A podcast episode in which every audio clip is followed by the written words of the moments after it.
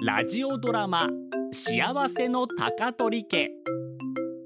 福岡市早良区の2世帯住宅に暮らす高取家パパとママと娘と息子そしてじいじばあばの6人家族はごく普通に生きてきてごく普通に暮らしていました平凡な人々と平凡な毎日それでも高取家の人々はとてもとても幸せなのでした待ち合わせその3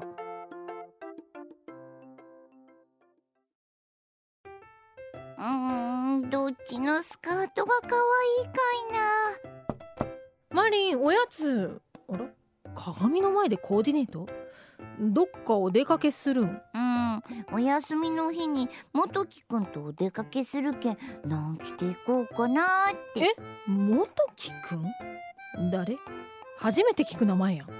じクラスの子まさかその子とデート違う違う元木くんがちょっと一緒に来てほしいとこがあるって待ち合わせしとうだけ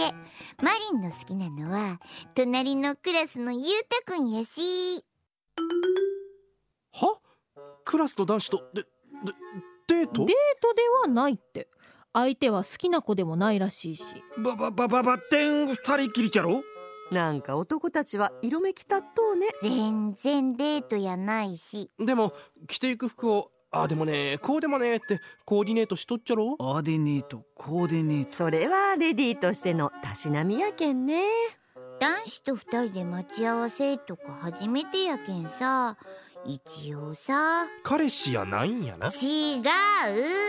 で待ち合わせ場所と時間はしっかり決めたとうんおやつを食べたら公園でとか曖昧なのはダメよ大丈夫待ち合わせ場所は学校の正門前時間は午後の2時ちゃんと決まっとるなその点は彼氏として合格ね彼氏やないってばう二人でどこ行くんーんそれは聞いとらん怪しいそらなんか企んどるぞ心配ないってば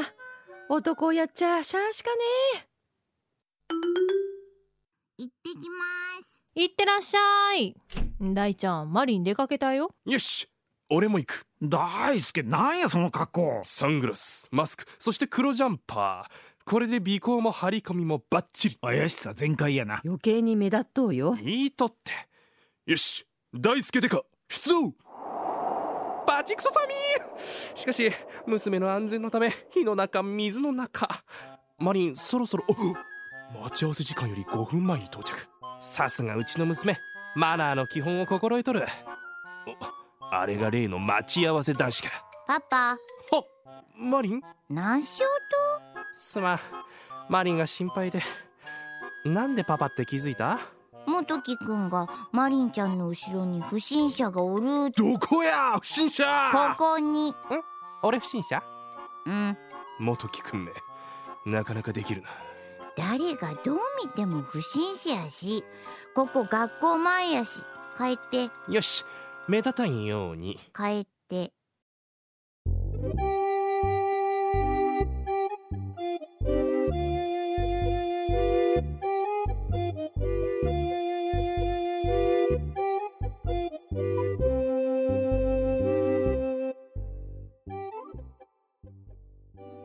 ここで Google ポッドキャストをご利用の方へお知らせです。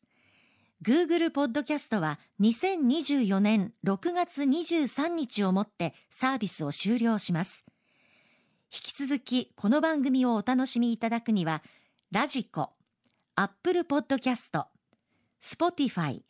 Amazon Music、YouTube Music、いずれかのアプリをご利用ください。